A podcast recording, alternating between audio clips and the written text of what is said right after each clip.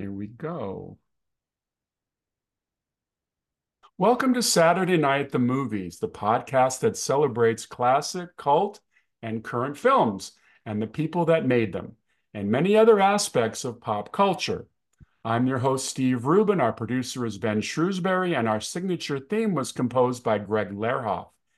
Here it's always Saturday night, and our mission is to chronicle film and pop cultural history one memory at a time.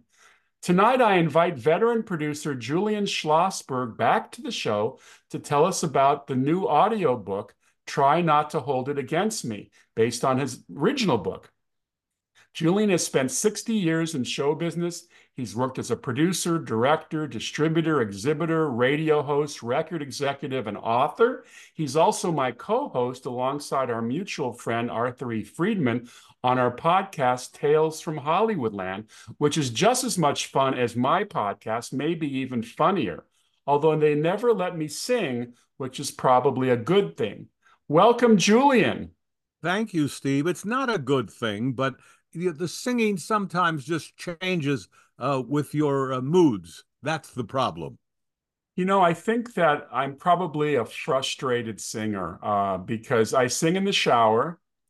And I once lived in an apartment building where Jeff Dunas lived. Now, Jeff Dunas, for those of those who used to read or look at Penthouse magazine, was one of their key photographers. He sublet his apartment one year to Maureen McGovern. Oh, so I would hear her singing, uh, you know, in the shower. It must have inspired me. the question is, did she hear you singing? Hope I hope not, because that would have caused a, a definite friction. Because that had no nothing to do with the fact that she moved out quickly. I don't think so. I don't think right. so. But it was an interesting building. Uh, my neighbor was a gentleman named Austin Stoker, and Austin Stoker is uh, was an African American actor.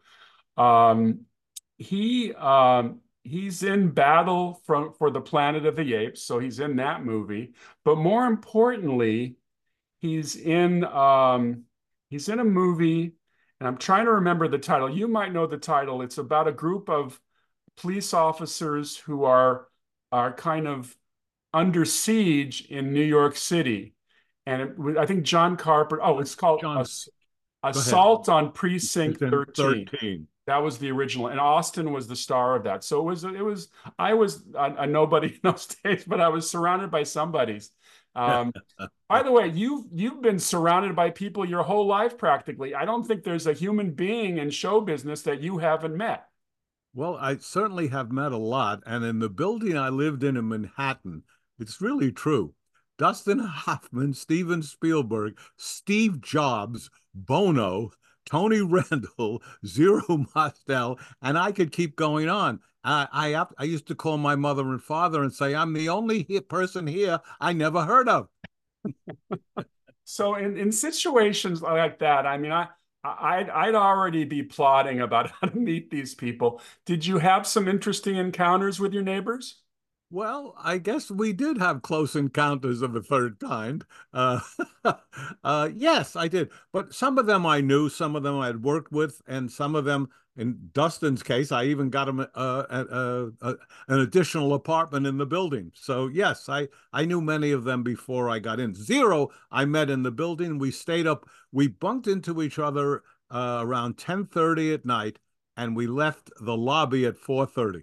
We spoke for six straight hours. Oh my God. It was one of the most exciting, interesting evenings I've ever spent.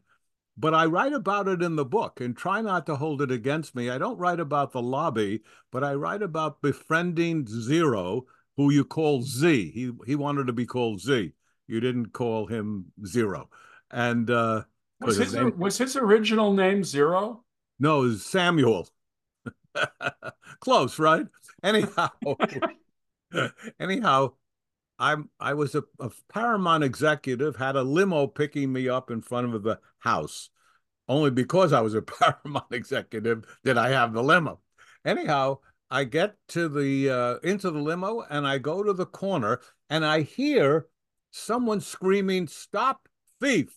Stop thief!" And all of a sudden, on the hood of the of the limo is Zero throws himself on the hood and starts banging on the glass, yelling, Stop thief! Stop thief! So I get out of it. I said, Come on, Z, let me go. Hey, let me just leave. The crowd is starting to come around. You know, it's really the driver is hunched over. He's afraid because this huge man has pounded on the car.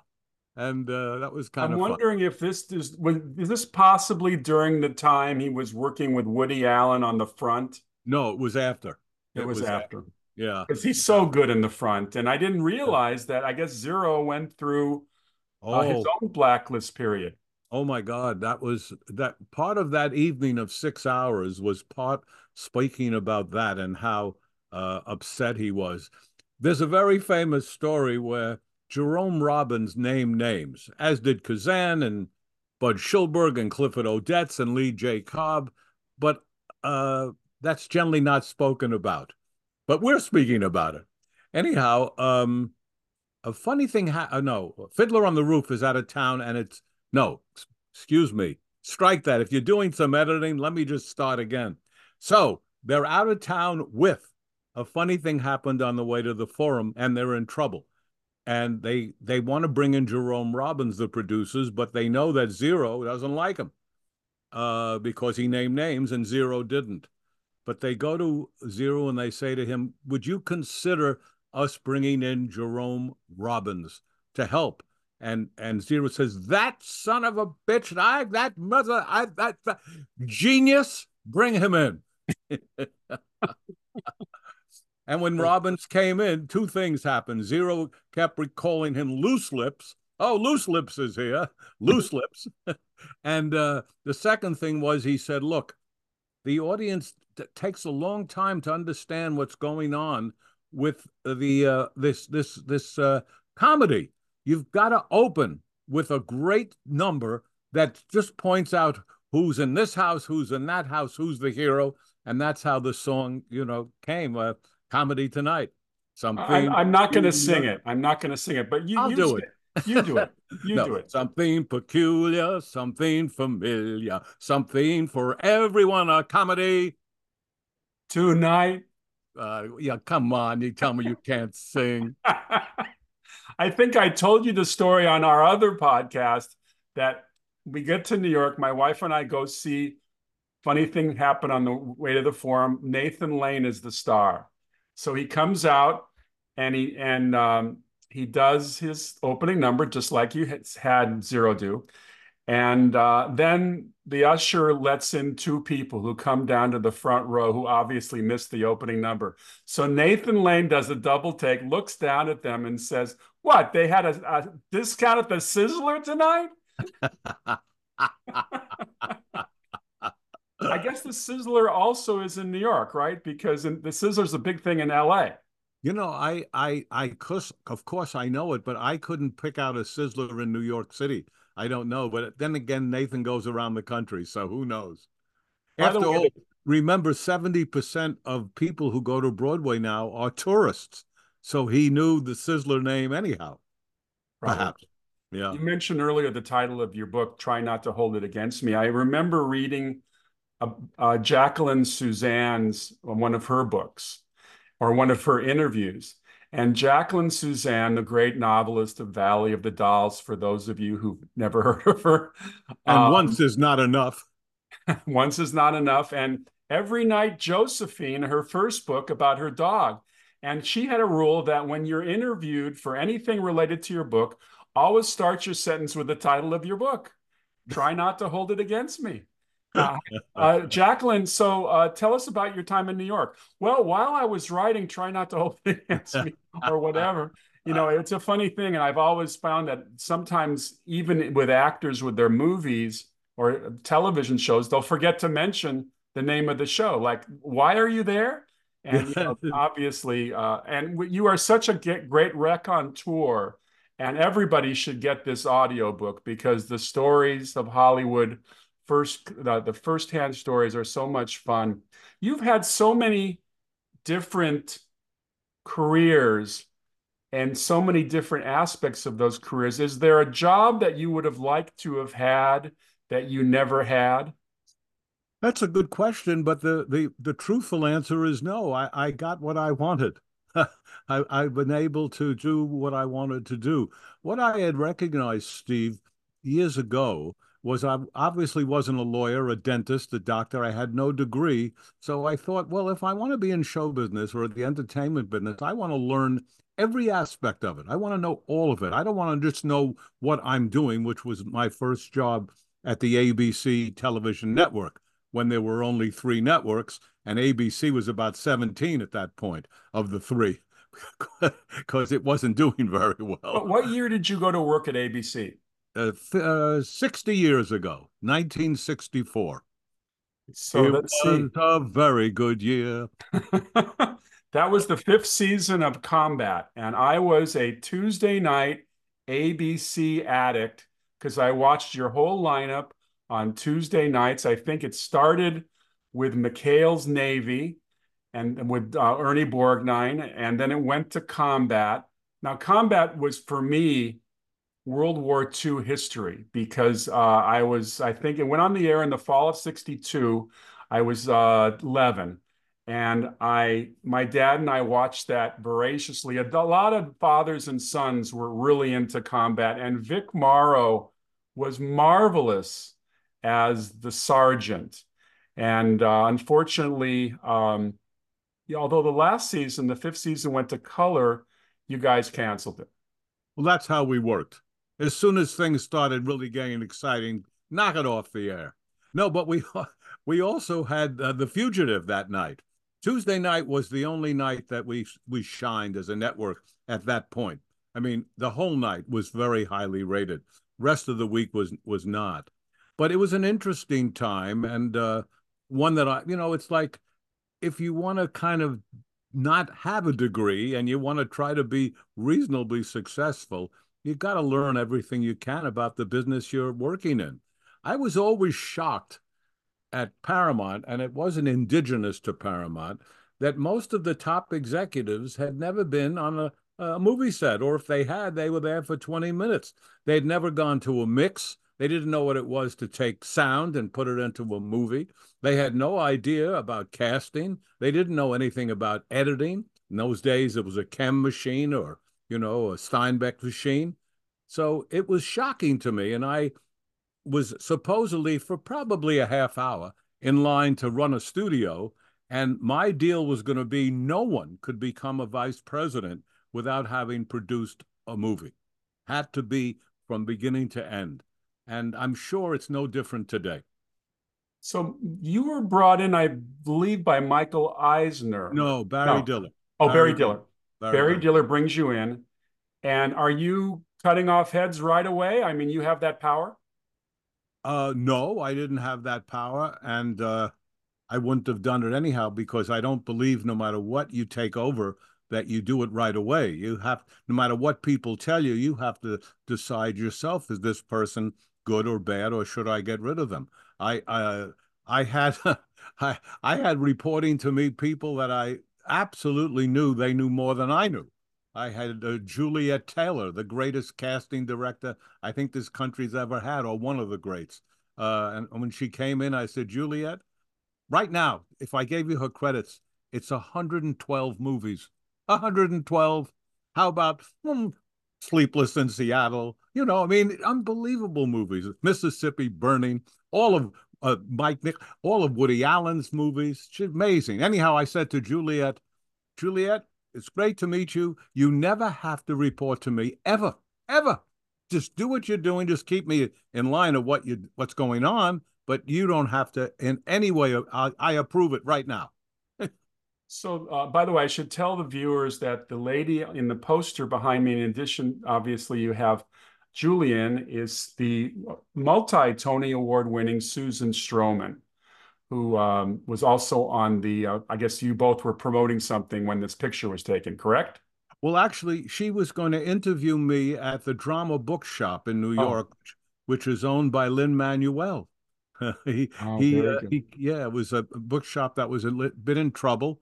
He loved it as a kid, and it's almost like a, a Cinderella story. He came in and and and and just opened it again, and, and there it is. It's one of the great tourist spots in New York. Anyhow, I was there be, being interviewed by Su- by Susan. Yes, and New York is much more sophisticated because for many years we had Samuel French on the West Coast, which was the equivalent, but that closed and has not reopened. So we are we are drama book uh, uh, uh, deficient. A paucity, um, a paucity. paucity. Yes. Yeah. So the the rule of thumb you often hear when a studio executive comes in to take over programming or, or production, like you did, is that everything that's in development gets thrown out, and they have. That the new guy is no way he's taking credit for somebody else's project, so he brings in his own stuff. I don't see you as that kind of guy who's throwing a lot of stuff out. Did you throw stuff out? Well, I I will start out by saying I wasn't the guy that came in to head production. I was a vice president of production, but I didn't wasn't heading it. Had I been heading it, I would never throw anything out until I read it or saw it myself. One of the major problems of the studio, but it's an understandable problem, so much is submitted that the person in charge or even some of his minions couldn't read all of it. So there are readers people who are hired to do nothing but read and give a report then to the top executive, which I had that. I had readers giving me the report. But, you know, if for if it came in with a lot of credentials, if the if it was a, something that I was interested in the filmmaker, for example, um, all that jazz came in uh, by Robert Alan Aurthur, which of course was Bob Fosse's uh, project, and I read it and uh, I thought it was good, but I, I thought it was, too, to me, it was too expensive to do. And it was a rather depressing story, even though it turned out to be a good film. Um, on the other hand, I was brought Annie by Mike Nichols as a play to put up a third uh, on Broadway. And that I really wanted to do. And I was overruled. so, really? yeah. Yeah. And the reason I wanted to do it, it wasn't that I fell in love with Annie, which I did when I finally saw it. The reason I wanted to do it was to be in the Mike Nichols business. One third at that time was $300,000, which, you know, for a studio was not very much money. And my argument was let's start to get a relationship with Nichols, and this is the way to begin. But they didn't do it. Um, but, you know, it's a funny thing about the business, as you know, when you're in the inside, you see what gets passed on, what gets taken, and invariably it's not for the reason you might think. Sometimes, of course, it is. Therefore, if someone walks in and says, I've got Brad Pitt and George Clooney, you're going to say, I'll take it. you know, but often um, people are pressured for some reasons. Other people are behind that person. Uh, it's a, it's um, not as clear and clean as one would like. I don't mean it's dirty because that it's not.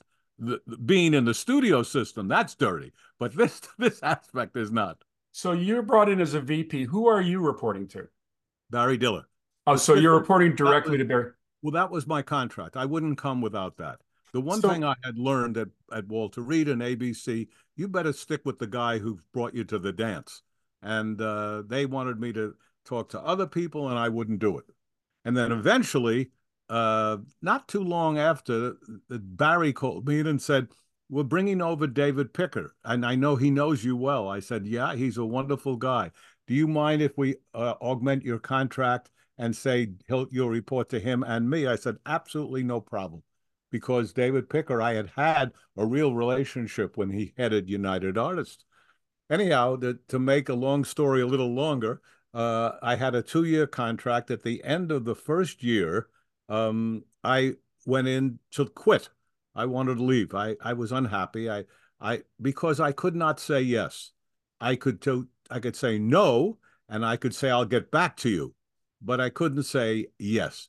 And having run Walter Reade theaters and been been able to say yes for many years, it was a wildly depressing experience for me. So I wanted out.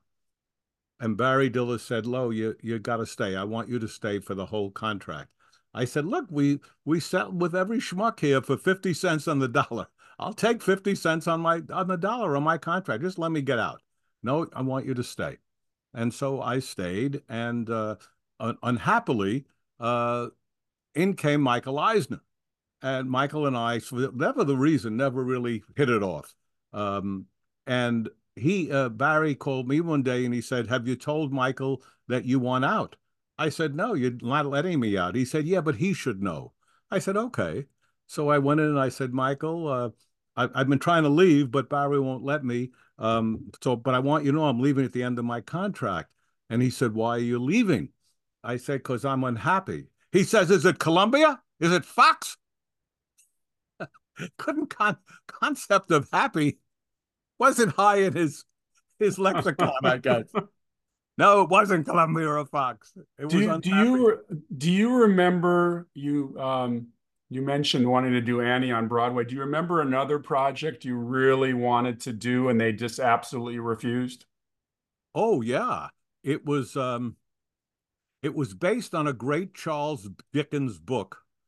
No, let, let me rephrase that. It was based on a not great Charles Dickens book, but a good book because Charles Dickens was a great writer. So even if he was a, a lower Charles, it was still great writing called Bleak House.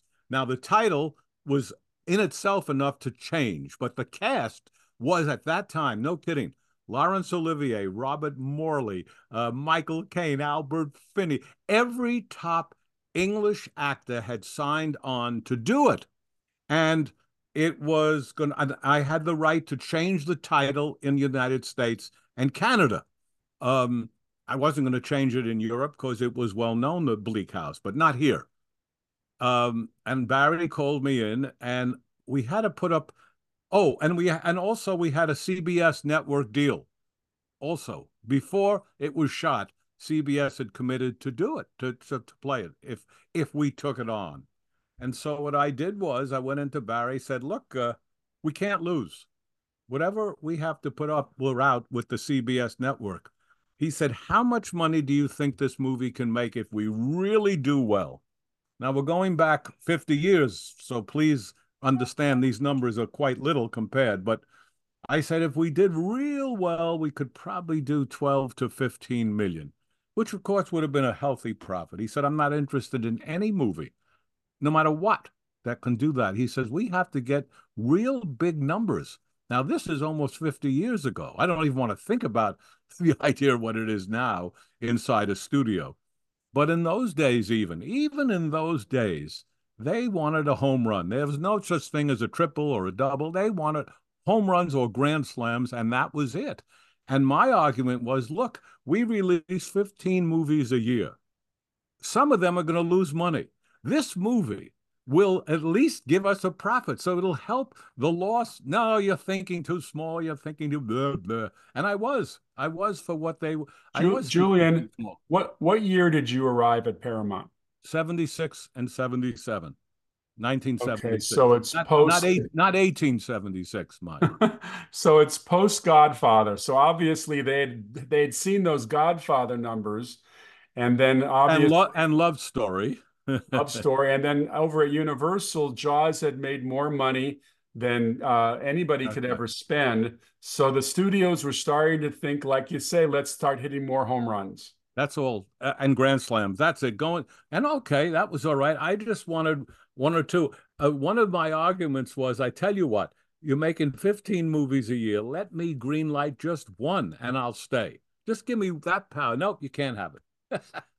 Oh, that's that's really putting the handcuffs on. Also, I'm curious, being a dyed in the wool East Coaster, was there a cultural uh, de deficit in moving out to California and being a Californian?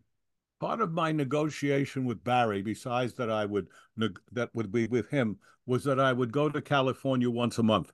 I would not live in California. I had a house, I had an apartment there, but I wanted to be in New York. That's my home. That's where I wanted to live.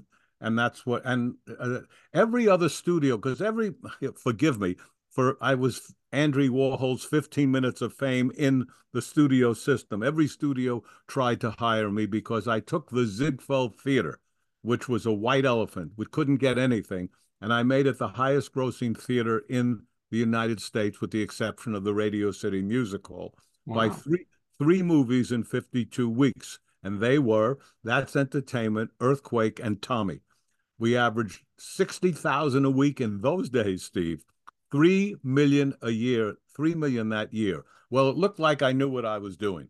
And so these studios came after me, but everyone said, "We'll make you vice president. We'll be you'll be in production, but you got to move to California." And that was the deal break. I wouldn't do it. Barry said, "I'll tell you what we'll do. Two weeks New York, two weeks L.A." I said, "I'll come if it's three weeks New York and one week L.A." And he said, "You got a deal," and that's what happened. I was always, always negotiating.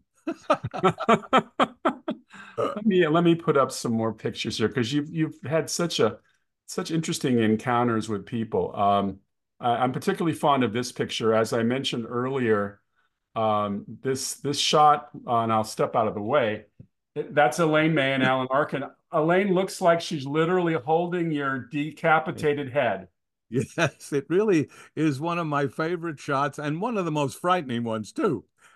It, really looks like I could be a bowling ball with hair. you're John. You're John the Baptist. I am John the Baptist. well, I guess we could call that Julian the Baptist. Julian the Baptist. Uh, where was this photograph taken? I have no idea, but we were. I was producing. I was bringing Elaine May and Alan Arkin back to theater after forty to fifty years.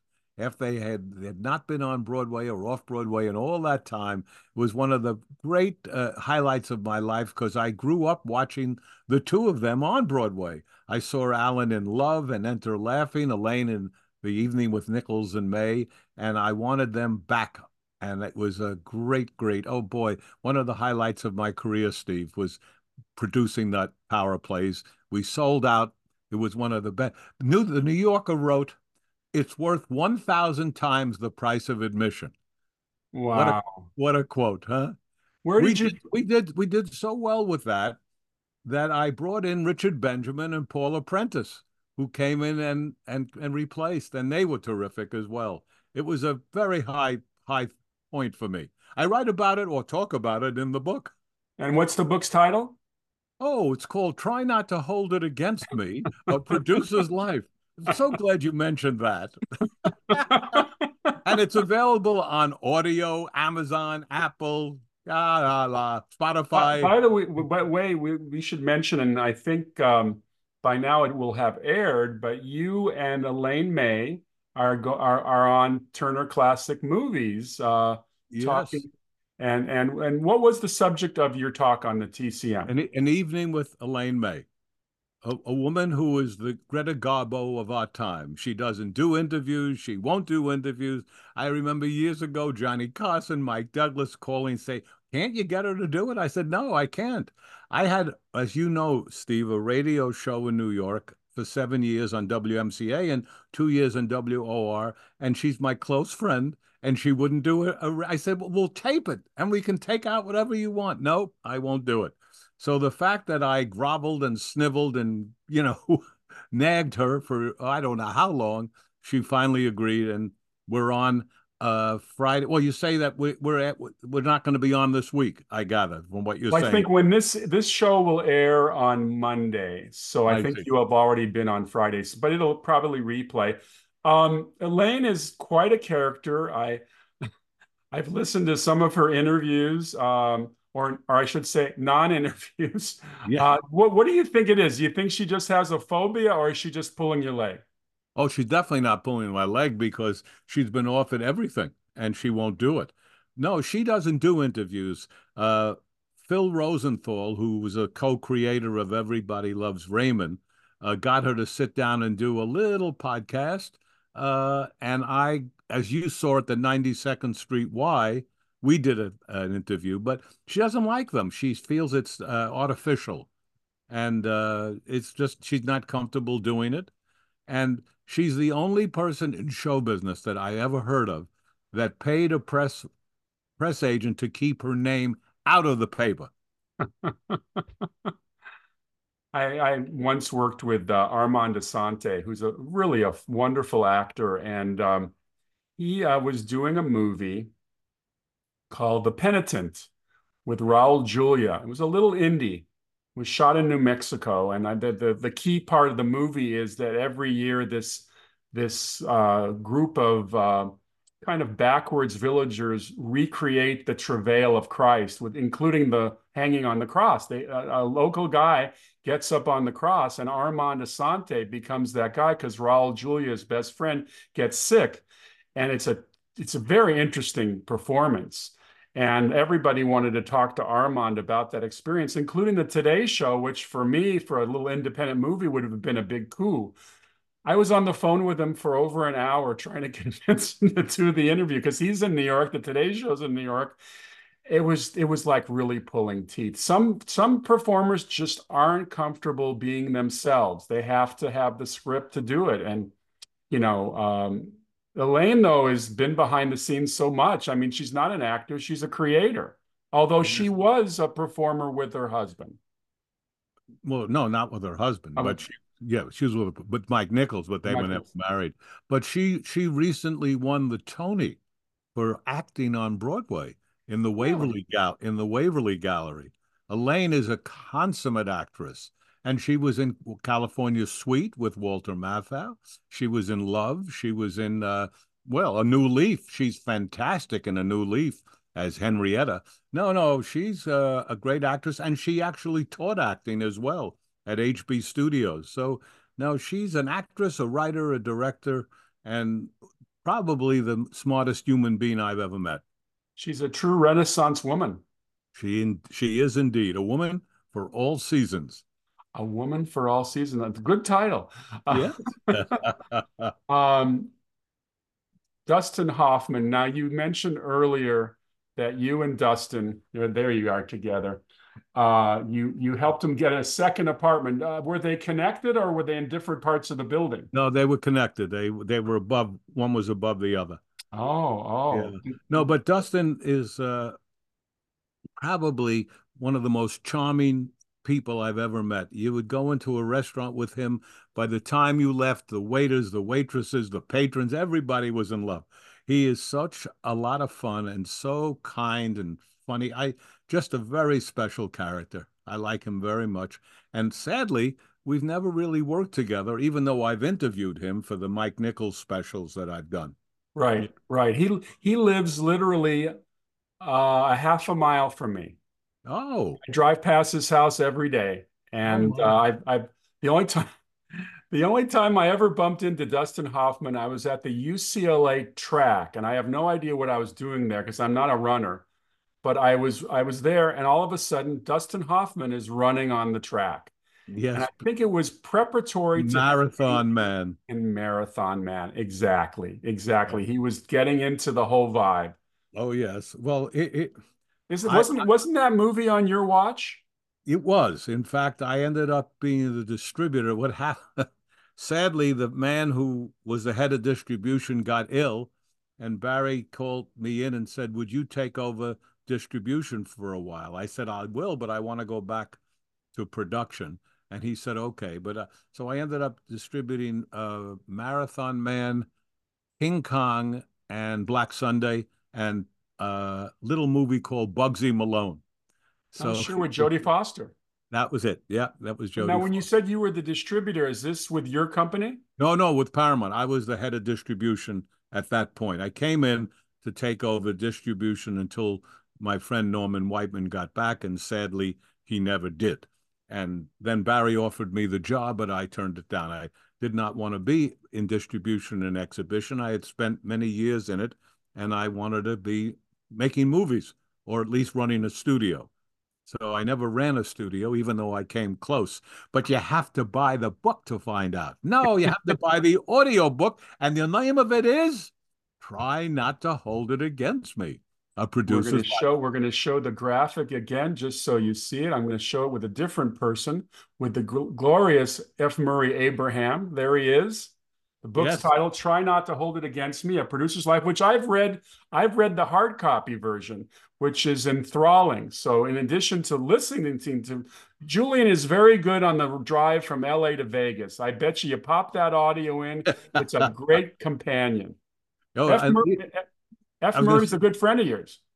He is. In fact, he's the first person on my new podcast. I knew you wanted to know that. And the new podcast is called Julian Schlossberg's Movie Talk. It starts, if your show is on a Monday, or let's just say it starts January 31st on Amazon and Audible and uh, Spotify and Apple and all these other places. And he's the first person that I interview. I have a wonderful lineup, Steve, of people that I've already taped. Um, Richard Benjamin, uh, Carol Kane, uh, Marlo Thomas, Juliet Taylor is going to be on. Robert Klein is going to be on. It's a it's a great group of people that are, I'm coming back.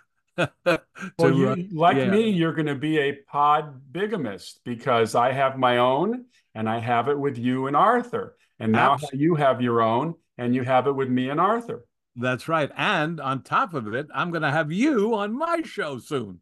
Thank you. Thank you. I, I, would I will be delightful, although I don't have any great elevator stories. Oh, I have one. I was one. I was in um Well, don't tell in, it now. Okay, I won't tell it now. but, but, but what I can do is to say how about those great James Bond? The fact that you wrote the first James Bond encyclopedia? How about the fact that you wrote Twilight Zone, this incredible book on the Twilight Zone? How about the fact of the combat thing? I mean, even Anne Frank's cat. This man is a prolific writer and one of the nicest human beings on the planet, by the way. We so have a mutual admiration society. We do. We do. And by this time, people may be running the other way. Let me put up another picture here because we were having a lot of fun, as I knew we would. Um, yes, here's an interesting a black and white shot of you and Michael Douglas. Now, Michael Douglas, it's it, the older he gets, the more he looks like his dad. I mean, it's Kirk Douglas uh, rekindled. Tell me about uh, uh, the contact you've had with Michael. Well, it hasn't been much. Uh, we we were together at that dinner. I think I gave him an award, and uh, I've always liked him. I found him charming.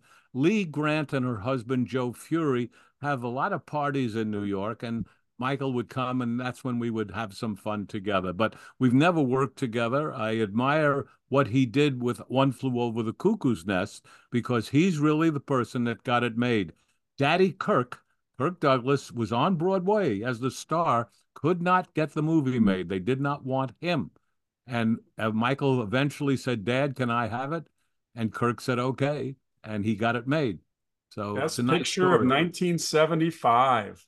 There you go. And he got Jack Nicholson. And he also, I think, I, I'm not sure, I think he was involved with Jane Fonda on China Syndrome, producing, I think, too, not just uh, as a co star but he's a he's a, a, a really sweet man at least with my time with him but we never worked together. It's a funny thing steve you know this better than anyone. You can have a nice personal relationship and then you work together and what happened? What what happened to that person i thought was so terrific or who i thought liked me you know? So you never know till you work with them now, here's a nice photo of you with Barbra Streisand and your wife, Maren. Um, yes. You, you've known Barbara for many years. I have. And I think she's uh, one of the most incredible performers, but also so dedicated to her craft. And, you know, she really never wanted to be a singer, you know. She wanted to be an actress. She only did singing in order to get jobs, but she did not want to be a singer. But I'm so glad she turned out to be a singer and an actress in that order, perhaps. I don't know.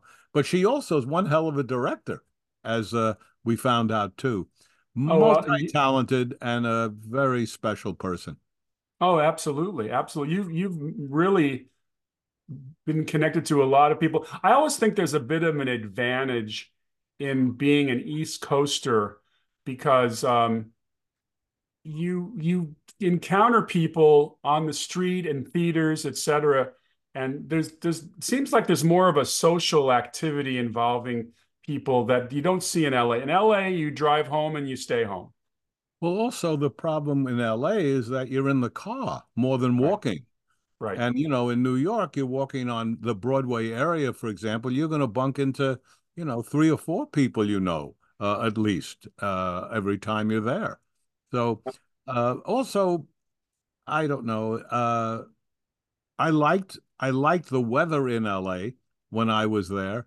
I, I lived in Brentwood, and I, I the very first cold day in New York, I would get on a plane and go to LA. It didn't matter what the day was.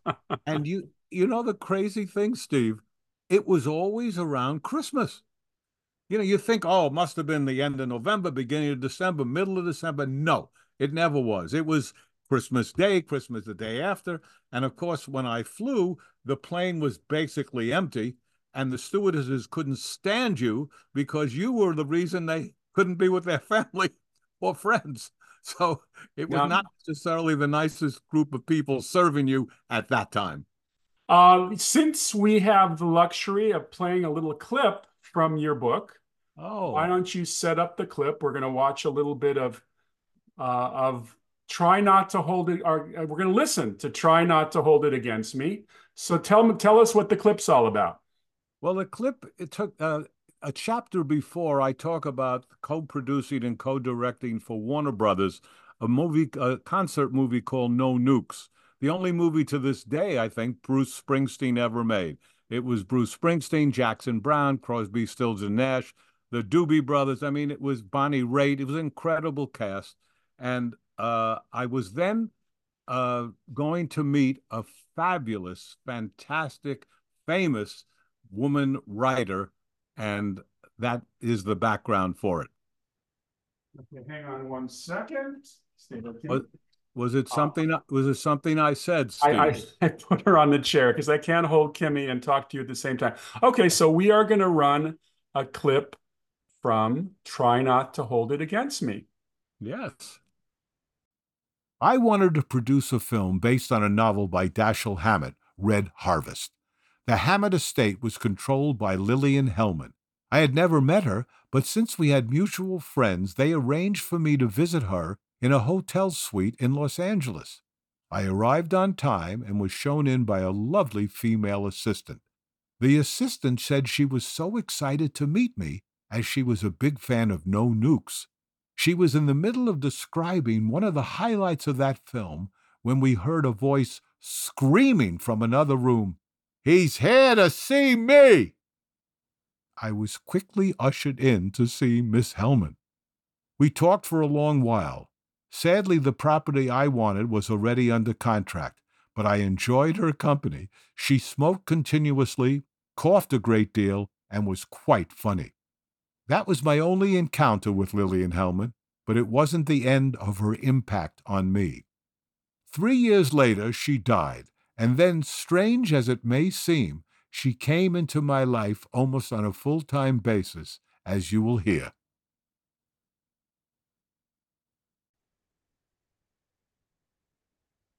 That was really interesting. You know, uh, uh, the the idea of acquiring rights to something I, is very close to me because I am constantly trying to to find rights and and trade them into different properties. And in addition to do, doing my own original writing, the rights situation is always an interesting one. And I've dealt with some real charlatans.